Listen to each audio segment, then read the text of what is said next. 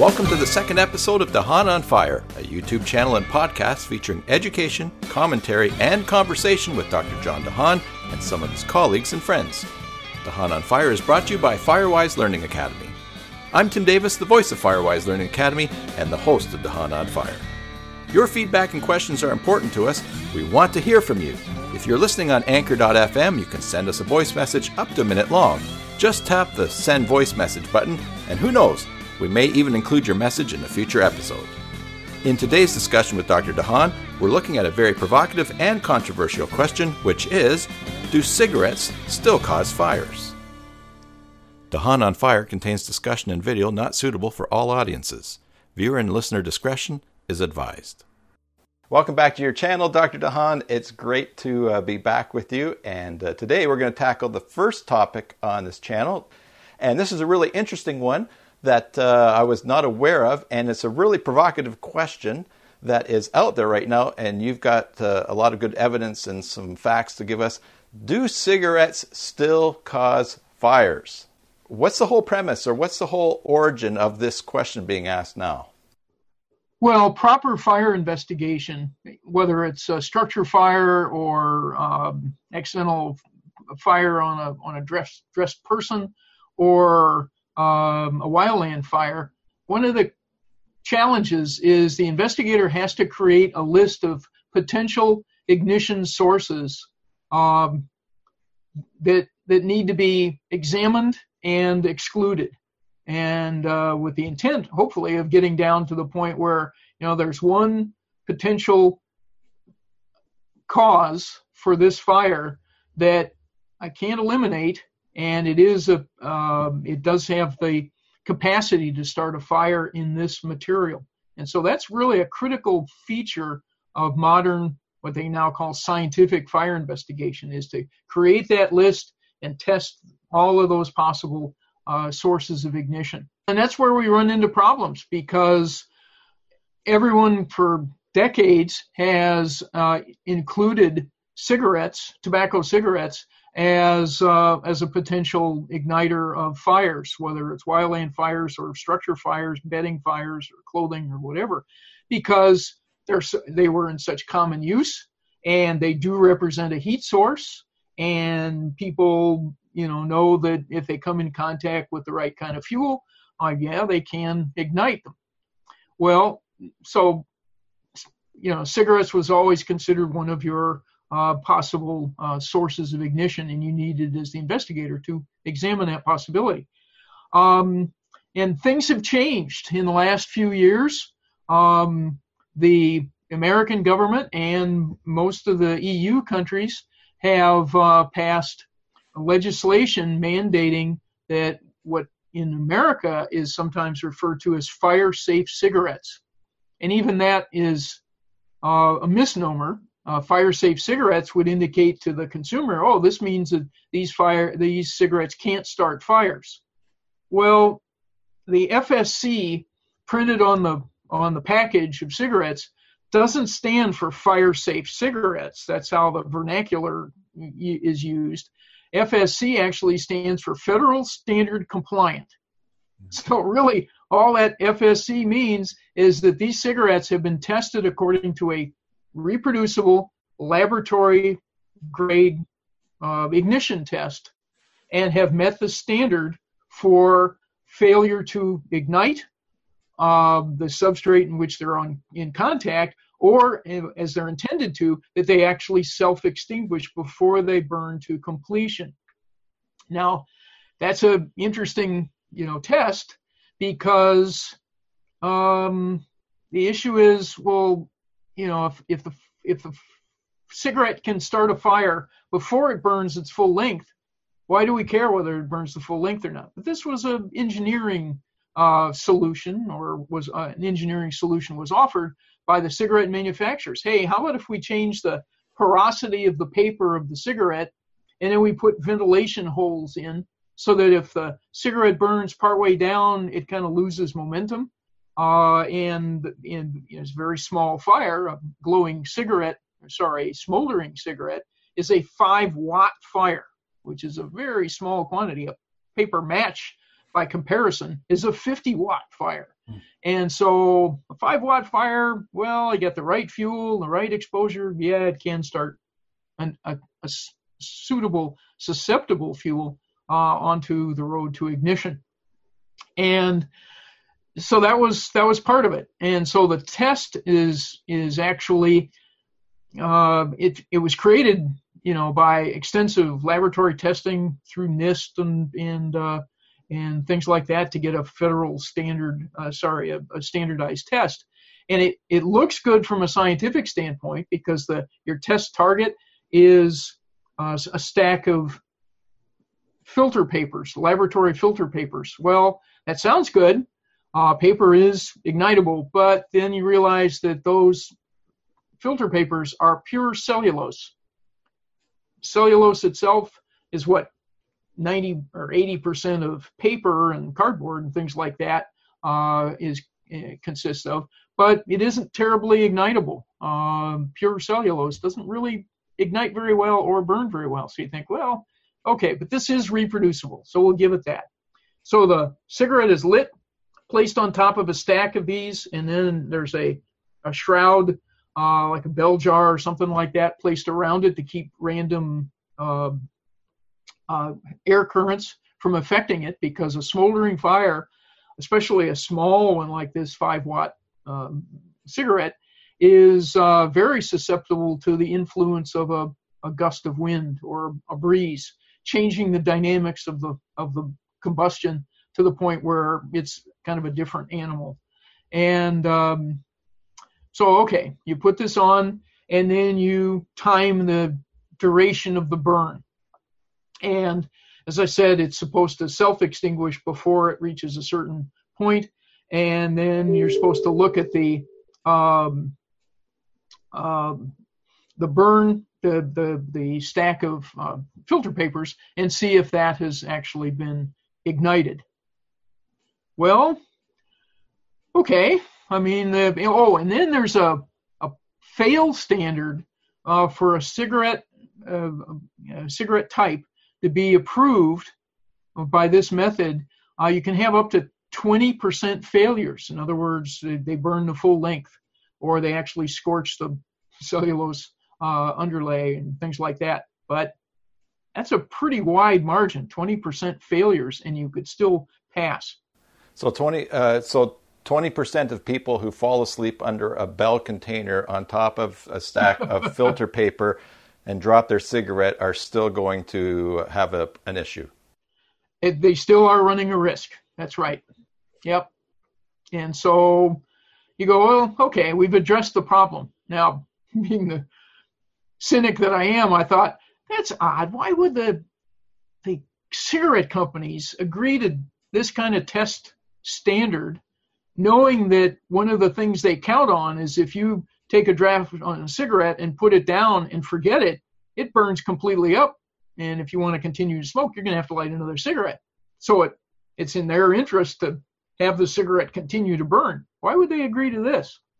Well, then you realize this the specifics of the test, like the cellulose target and and uh, the the absence of a full length burn and things like that. And you said, okay. Now, what is really interesting is that in Europe, the EU standards, they are not referred to as fire safe cigarettes. They are reduced ignition propensity cigarettes. So there's there's an acronym for you. Technically, you know, that's a that's a pretty fair description, reduced ignition propensity. But yes, then you realize what the acronym for that is RIP. And needless to say, cigarette companies don't want a big RIP symbol on each of their cigarette packs. So they tend to kind of soft soft shoe that. I've done some limited scale testing as part of displays on, and lectures for fire investigators, various uh, venues around the country and actually overseas. And, uh, you know, cigarettes can reliably start fires uh, a fair percentage of the time in ordinary combustibles, especially uh, tissue paper and Kleenex and paper towels. Interestingly enough, you know, cigarettes or discarded cigarettes are always the first thing wildland fires investigators look for. and justifiably so. I mean, they can start it, but if you actually go out and try to start a fire with a, a cigarette in under typical wildland fire conditions, it's a very much a long shot. I mean, you'd have to you'd have to put in about you know a hundred cigarettes before you actually got one to ignite the, the the dry grass, even under ideal conditions and stuff like that. But you do have to consider it because once in a hundred is you know still a possibility, considering how many stupid people still throw their cigarette butts out the windows of passing cars and, and things like that. So, um, okay, but where does that leave us? Is fire investigators. Well, you know, good fire investigators realize that, hey, cigarettes should not be eliminated from my list of suspects. Uh, but I've had I've had investigators argue I don't even consider cigarettes anymore because they're all fire safe since since what was it five years ago all the cigarettes sold in the U.S. are supposedly uh, FSC compliant, and uh, so I don't even consider it. I've had lawyers argue um, that you know we don't consider cigarettes a possible ignition source anymore because they're they're guaranteed by our government to be you know, fire safe. You go, oh God, there's a there's a gap. So um, you know, so we show the we show the videos and stuff like that, but that's just me and some colleagues showing that hey, even these FSC cigarettes can start fires under the right conditions and you need to consider that possibility. Well, um, four or five years ago, I was in a, a fire science, uh, fire engineering conference in San Francisco, and one of the speakers got the biggest amount of attention because she was from the Consumer Product Safety Commission, CPSC. And she introduces her topic. She says, I'm looking at ignition of of bedding materials uh, by cigarettes. And you can hear this murmur through the audience going, well, why are you doing this? And she said, well, we can't, we're CPSC, we can't control cigarettes, but we can control the interaction of cigarettes with consumer products like um, cotton bedclothes and cotton mattress toppers and bed, you know, actual cotton, you know, bed linens. And she said, so we decided to test whether these cigarettes uh, are really safe or not. They did an incredibly thorough examination. They tested dozens of different types of cigarettes, uh, both pre FSC and current production ones, and then they picked um, uh, the number, uh, a number of the the, the uh, cigarettes by brand uh, based on whether they were susceptible to, or they, they, they could start fires frequently, or they couldn't. So they they they covered that whole you know theoretical range. They didn't just pick the worst ones. They picked representatives from all three categories of risk, and then they tested it under real world conditions of bed linens, cotton mattress toppers, and cotton blankets, and and then tested with that same protocol against the fire safe cigarettes, the, the current production ones. and they discovered in thousands of tests there was no statistical difference between the two groups. So that FSC um, uh, uh, grade makes absolutely no difference in a real world fuel. Yes, they will pass this laboratory test, um, but that doesn't affect how much they are still a hazard to uh, the public. And uh, so we have to, you know, we have to treat these things as as a as a potential cause. As fire investigators, we we can't just arbitrarily eliminate um, modern, you know, current production cigarettes. Unfortunately, of course, this really riled the people like the National Fire Protection Association and some other consumer groups that were really pushing this. And NFPA made some pretty outrageous claims after this this legislation was put into effect. And they were claiming that there was already a drop in fire deaths uh, as a result of cigarette ignition fires and things like that. And that was uh, regrettable. and I've I've been in positions to challenge the NFPA statistics a number of times, and and uh, I'm no longer on their Christmas card list. Let's put it that way. Because now, if I remember correctly, a fire death was if the person died on the scene, but if they died later, was that kind oh, as a fire death? Oh, yeah, that's the kind of statistical uh, stuff you you run into because because even gathering general statistics uh, on fire cause and fire deaths, you run into exactly that. If the if in some large city agencies, if the if the person is found dead in the fire, they are considered, or after the fire in the building, they are considered a fire death. But if they're removed, either responsive or non-responsive, or burned to, you know, uh, burned any, you know, to a serious extent that they're no longer alive, uh, that's a rescue. And so it's not a fire death. Hmm. And some colleagues of mine have been really shocked when they, you know, they see these headlines from the fire department saying, you know, there's only been, you know, three fire deaths in our city uh, since, you know, the first of the year or something like that. And they go, well, wait a minute, you had five dead in one fire, you know, three months ago. What happened to them? Well, they were just, you know, statistically invalidated. So, um, yeah, so even the process of deciding who's a fire death, um, I'm, I'm currently looking at a, at a case where the two people living in this house were both committed smokers they lived they they slept in separate bedrooms and in the middle of the night the one of the individuals awoke smelled smoke saw smoke saw flame coming through the wall uh, into uh, the spouse's bedroom. And he called 911 and reported it and said you know it's in her room and there's flames coming through the wall. I'm going to go see and doesn't hang up the phone. He just puts it on the counter, and the dispatcher can hear him walking away from the phone, presumably towards the seat of the fire, and can hear him coughing. Well, fire department gets there pretty quickly. It was a kind of a remote area, and the bedroom where she was was engulfed in a post flashover fire. Uh, she's eventually found very badly burned, actually burned through the floor of the bedroom. And um, he was found non-responsive at the other end of the house in, in, with second-degree burns and not a lot of fire damage. So now the issue is, well, who died first? Well, because uh, of some inheritance issue.